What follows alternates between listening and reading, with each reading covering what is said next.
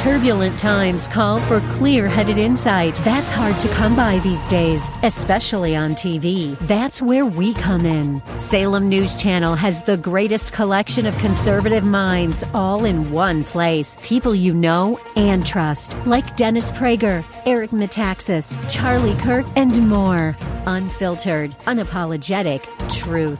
Find what you're searching for at snc.tv and on Local Now, Channel 525. Contrary to instant gratification, our lives as Christians is that of a process, as we'll see today. Join us.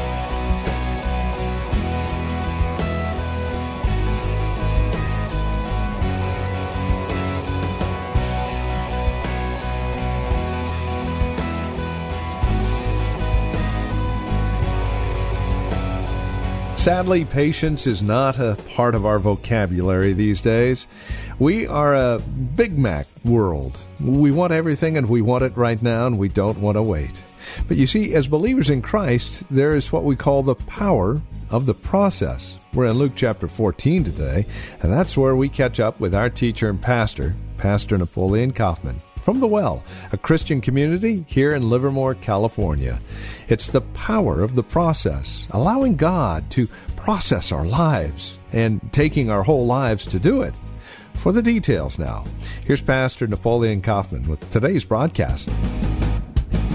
I want you to open your Bibles to the book of Luke, chapter 14. And uh, this word, this, this word process has just been ringing in my spirit all week, really. And, uh, and I want to talk to you about this this morning. The title of my message is The Power, the Power of Process. The Power of Process. You know, oftentimes when it comes to our lives, and I, I had this thought this week, um, we have to learn to commit to the process and not just the goal. Oftentimes, people, they're committed to the goal. I want to get this. I want to do this. And they're, and they're committed to the goal, but they're not committed to the process to obtaining the goal. And when we're walking with God, we're going to see this here in the scriptures. We have to understand that God is a God of process. He, he even when he created the world and all that is in it, there was a process, there were steps that were taken. And I think progressively we have to get this in our minds that I'm walking with God, and it's not just going to be I'm here and then I'm there. There's a process that God's going to take me through, and and that and, and it's not just it, it is a God thing, obviously, but just in the natural. No one just wakes up one day and uh, in, in middle school and they're ready for college the next day. There's a process. Life is full of, of processes, and we have to learn to embrace them. And I want to say this again we must not just commit to the goal, we have to learn to commit to the process. Having a strong marriage is a what? Process. You don't just get married and then everything's perfect. There's a process to making things perfect and to making things right. And for us, we want to embrace this. Uh, you just don't wake up one day and, and you know exactly how to raise kids. Can I have an amen? It's a process. You learn, and, and sometimes there's trial and error. but we have to realize that God is a God of process. And there's power in the process. The word process here is a particular method of doing something, generally involving a number of steps or operations. It is a particular method of doing something. There's a method to how God operates and functions and works in our lives, generally involving a number of steps. There's steps God didn't just take the children of Israel from Egypt and then immediately they were in the promised land. There was a series of steps that He took them through to get them to the promised land. So that, and this is the key that we have to consider when we're thinking about process, so that where God is taking you, or what God is going to do for you, you're able and ready to handle it. What God is going to do or where God is taking you, you, you have to understand that He's preparing us for where we're going or what He wants us to experience. And if we're not watchful, we can focus on the goal and be committed to the goal, but lose sight of being committed to the process. The wilderness was a process. And some people were committed to the process, but then some of them died in the wilderness because they didn't stay committed to the process.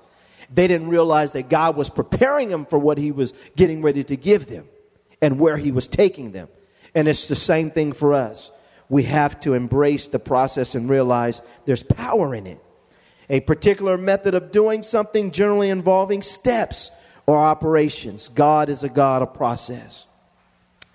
I want to look at Luke chapter 14 because Luke chapter 14 is a great passage of scripture that is going to help us to understand a few things concerning uh, concerning process. It says here in verse 25, Luke chapter 14, verse 25. It says, Now, now great multitudes went with him. And he turned and said to them, Now I want to just stop here. Just picture this. It says, Great multitudes. All kinds of people were following him at this time. And most people would have stopped and said, Yes, I'm going to start my mega church. I got all the people. I'm ready. And Jesus, in the midst of all this, he stops and he says in verse 26 If anyone comes to me and does not hate his father and mother, wife and children, brothers and sisters, Yes, even his, yes, uh, and his own life also. He cannot be my disciple. And whoever does not bear his cross and come after me, he cannot be my disciple. For which of you, intending to build a tower, does not sit down first? Somebody say first. He says, first and count the cost, whether he has enough to finish it lest after he has laid the foundation and is not able to finish it, all who see it begin to mock him, saying, This man began to build and was not able to finish. Or what king going to make war against another king does not sit down first? Somebody say first. He says, And consider whether he is able with 10,000 to meet him who comes against him with 20,000. Or else while the other is still a great way off, he sends a delegation and asks conditions of peace. So likewise, who, whoever of you does not forsake all that he has cannot be my disciple. This is amazing. I love this because Jesus was not just impressed with the crowd, he was impressed with the condition of the people who were following him. He didn't just stop and he, he started to put things in their right perspective. And he clearly demonstrates here that he has things in their right perspective when it comes to the masses that were following him. And he says this in verse 26. He says, If anyone comes to me and does not hate his father and mother, wife and children, brothers and sisters, yes, in his own life also, he cannot be my disciple. What is Jesus doing here? He's, he's, he's calling for prioritization. He's not literally saying that we need to do that to hate our mother and hate our father and brother. What he's doing is is he's bringing a clarity and a realignment in priority. And there are some cases where where there if if if somebody if your relationship with someone whoever it is this relationship is trying to create a chasm between you and God you have to make the right decision. And that is choose God. Amen? And so what he's doing is he's bringing forth priority, whether it's mother, his father, his, his, his husband, his wife. The priority is always God first. Because at the end of the day, you're going to have to stand before God, not your friends and family members. Amen? And so, for all of us, we have to learn to reprioritize. And I think this is the first point when it comes to the process. When it comes to the process that God has given, for, given to you to obtain whatever it is that He wants you to obtain or wherever He wants you to go, um, we have to first make sure that we prioritize God because there's going to be trials. There's going to be tough times. There's going to be times when our feelings, uh, you know, are out of whack, and when we feel discouraged, or we feel, or somebody's pulling us to go in a direction that's contrary to the will of God. We have to make sure that our priorities are in alignment with God, and He comes first. Jesus is telling them He has to come first. He says, "You can't be my disciple if you put this person in front of me." If you put that person in front of me, and I've been pastoring this church for a long time now, and it always amazes me how the devil uses people to draw people away from God's purpose. The devil will always use, if he wants to get in your life, if he wants to, he'll bring somebody to try to woo you away from God's purpose. Ungodly connections, ungodly allegiances People choose their family and friends over God instead of saying, No, I'm going to walk with Jesus. And all of us have to make sure that He has the preeminence in our lives and we are focused on that. This is why Jesus is he's he's bringing this home to where people are actually at. You have to choose me. You have to make sure that Jesus is first. He says he can't be my disciple if he's not first. Amen. He says in verse 27, and whoever does not bear his cross and come after me, he cannot be my disciple. For which of you intending to build a tower does not sit down first and count the cost, whether he has enough to finish it?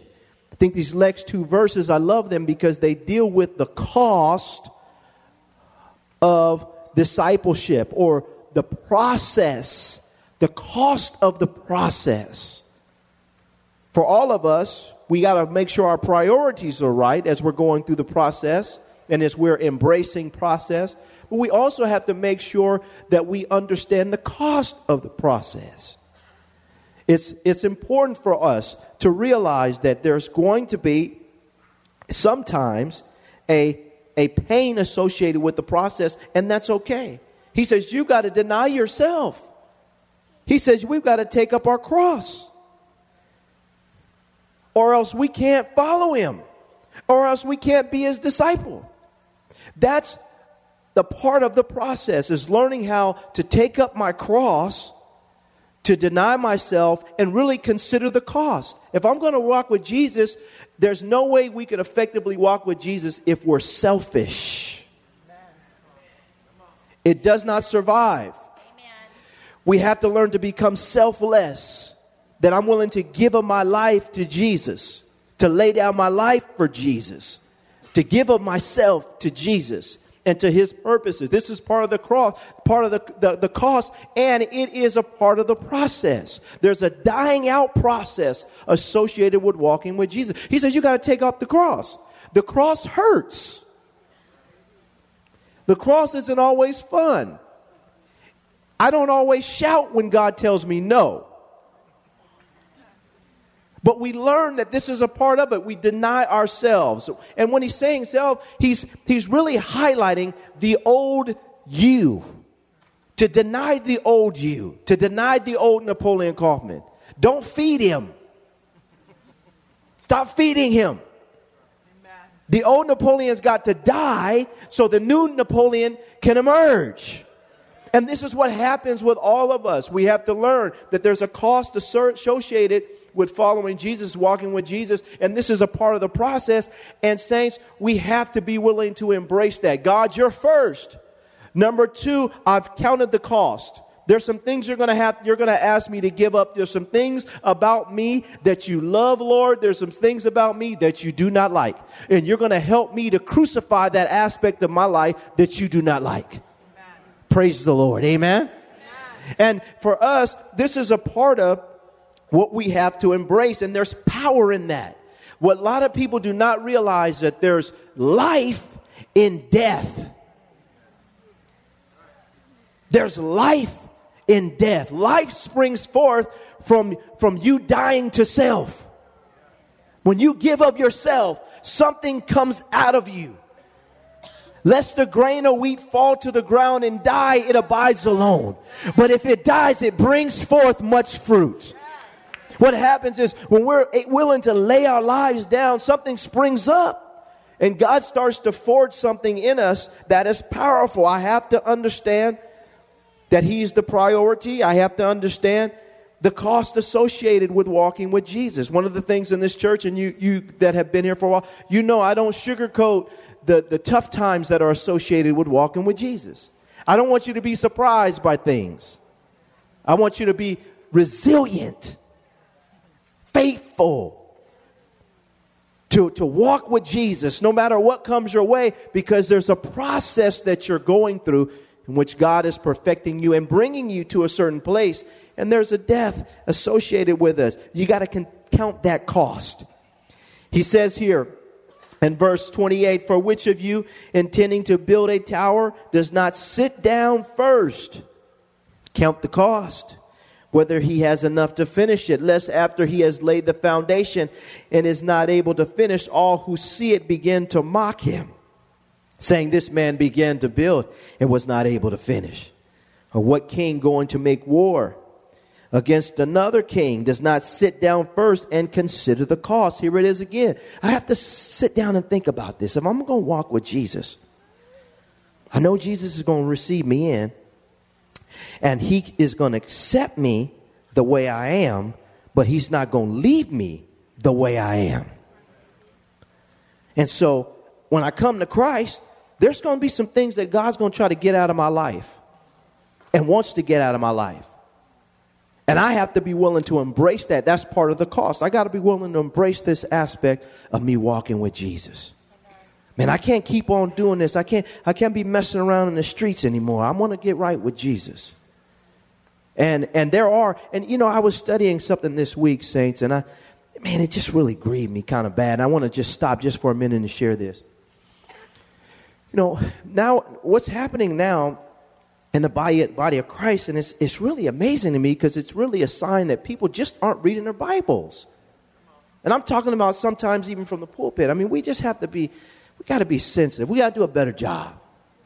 Saints, in this Bible, in the New Testament, God has commands.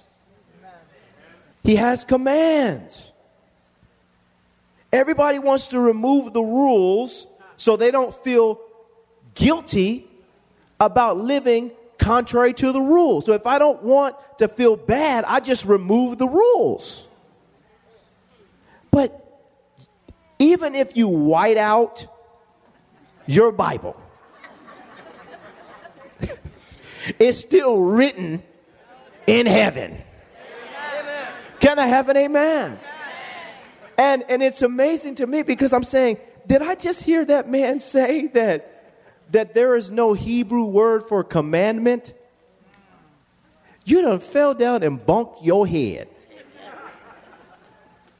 What, what I'm saying is, is that, saints, the beautiful thing about God is if He tells you not to do something, He empowers you not to do it and to get to the standard that He's established whether that's in, in any area of your life. So when I look at when God says don't do something, I say, okay, praise God. Now help me not to do it.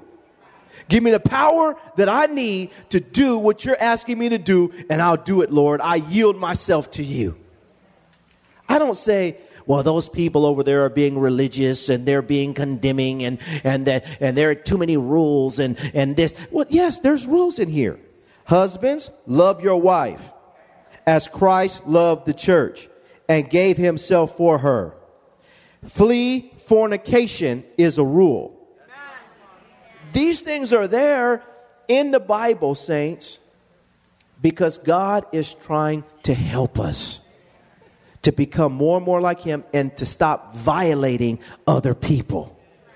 We need to embrace this. And and thank God that he's, he's got some boundaries on our lives to help us to do what's right. And this is a part of the death process.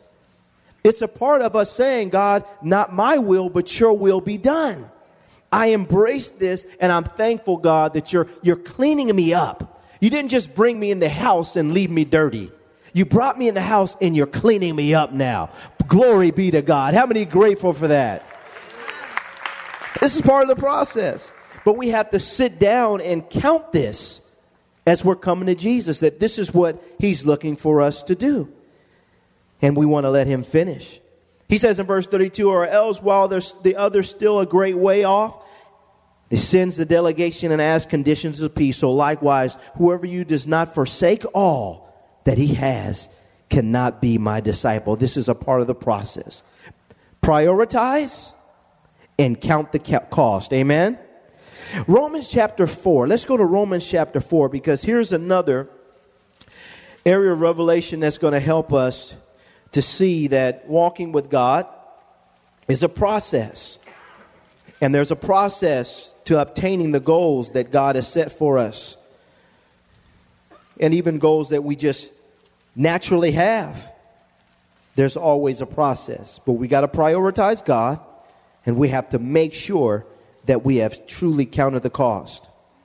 Now we're going to take a look at in two passages of scripture at the life of Abraham because here is a man who also God made promises to, created within his mind a goal, but then there was a process to obtaining that goal. It says in verse 13, Proverbs, I mean Romans chapter 4, Romans chapter 4 verse 13.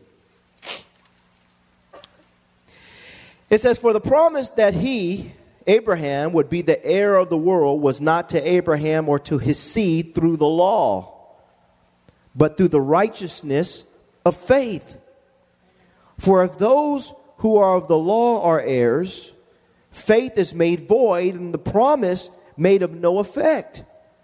Because the law brings about wrath, for where there is no law, there is no transgression. Therefore, it is of faith that it might be according to grace, so that the promise might be sure to all the seed, not only to those who are of the law of Moses, but also to those who are of faith of Abraham, who is the heir of us all. I want to stop right here. The thing that is beautiful, the scripture says that the law, the law was a schoolmaster to bring us to Christ. God took the law and he gave it to Moses. He gave him the ceremonial law, he gave him the civil law, he gave him the moral law.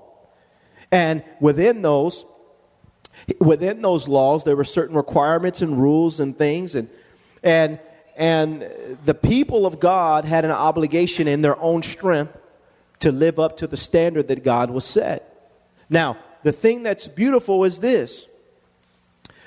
When Christ came, Christ came and he did not come to abolish the law, he came to fulfill the law in bodily form. And so when it comes to the moral aspects of the law, thou shalt not kill, thou shalt not steal, thou shalt not bear false witness, thou shalt have no other God before me. These are the, the, the commands that God is still looking for his people to live up to from a moral standpoint. And now, because we're not under law but under grace, he empowers us through his grace to meet those standards. What the law could not do in that it was weak through the flesh, God did by sending his son Jesus Christ to empower us to live up to the standard that he has established. From a ceremonial standpoint, those things were abolished, and the Bible says that they were abolished. But from a moral standpoint, Jesus reiterated these same laws and in some cases took it to a whole nother level.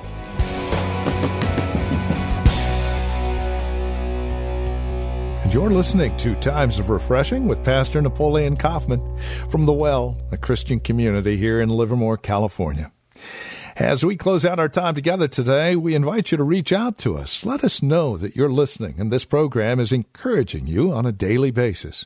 We'd love to hear from you. Now, there's a couple of ways you can reach out to us. By phone, of course, and that number is 925 292 7800. Again, 925 292 7800. Or write to us, Times of Refreshing, 2333 Nissen Drive, Livermore, California. The zip code is 94551. And obviously, you're welcome to join us on our website, thewellchurch.net. That's thewellchurch.net, and you can email us from that website as well. Now, as you visit our website, we do have other resource materials available. Our online store, past sermons are available, as well as a COVID 19 update. While we would normally invite you to join us here on campus for worship services, at least until May 1st, we're not able to do that. So, what we would invite you to do is join us online. Now, there are three ways you can do that. You can either visit our church app, and if you don't have that on your smartphone or your tablet, you're more than welcome to visit your favorite store and download it for free. Or go to our website. Again, thewellchurch.net or visit our YouTube channel for our weekly message at 10:30 in the morning. Pastor Napoleon will share a message from the Lord just like he used to with his program Hope of Glory. And remember to be faithful during this challenging time with your giving. You can give online through our website, through the church app, or by mail to the church office. And we're praying and standing on His truth during this time and remembering God is in control. For God has not given us a spirit of fear, but of power and of love and of a sound mind. Thank you again for spending time with us here today on Times of Refreshing. Until next time, God bless.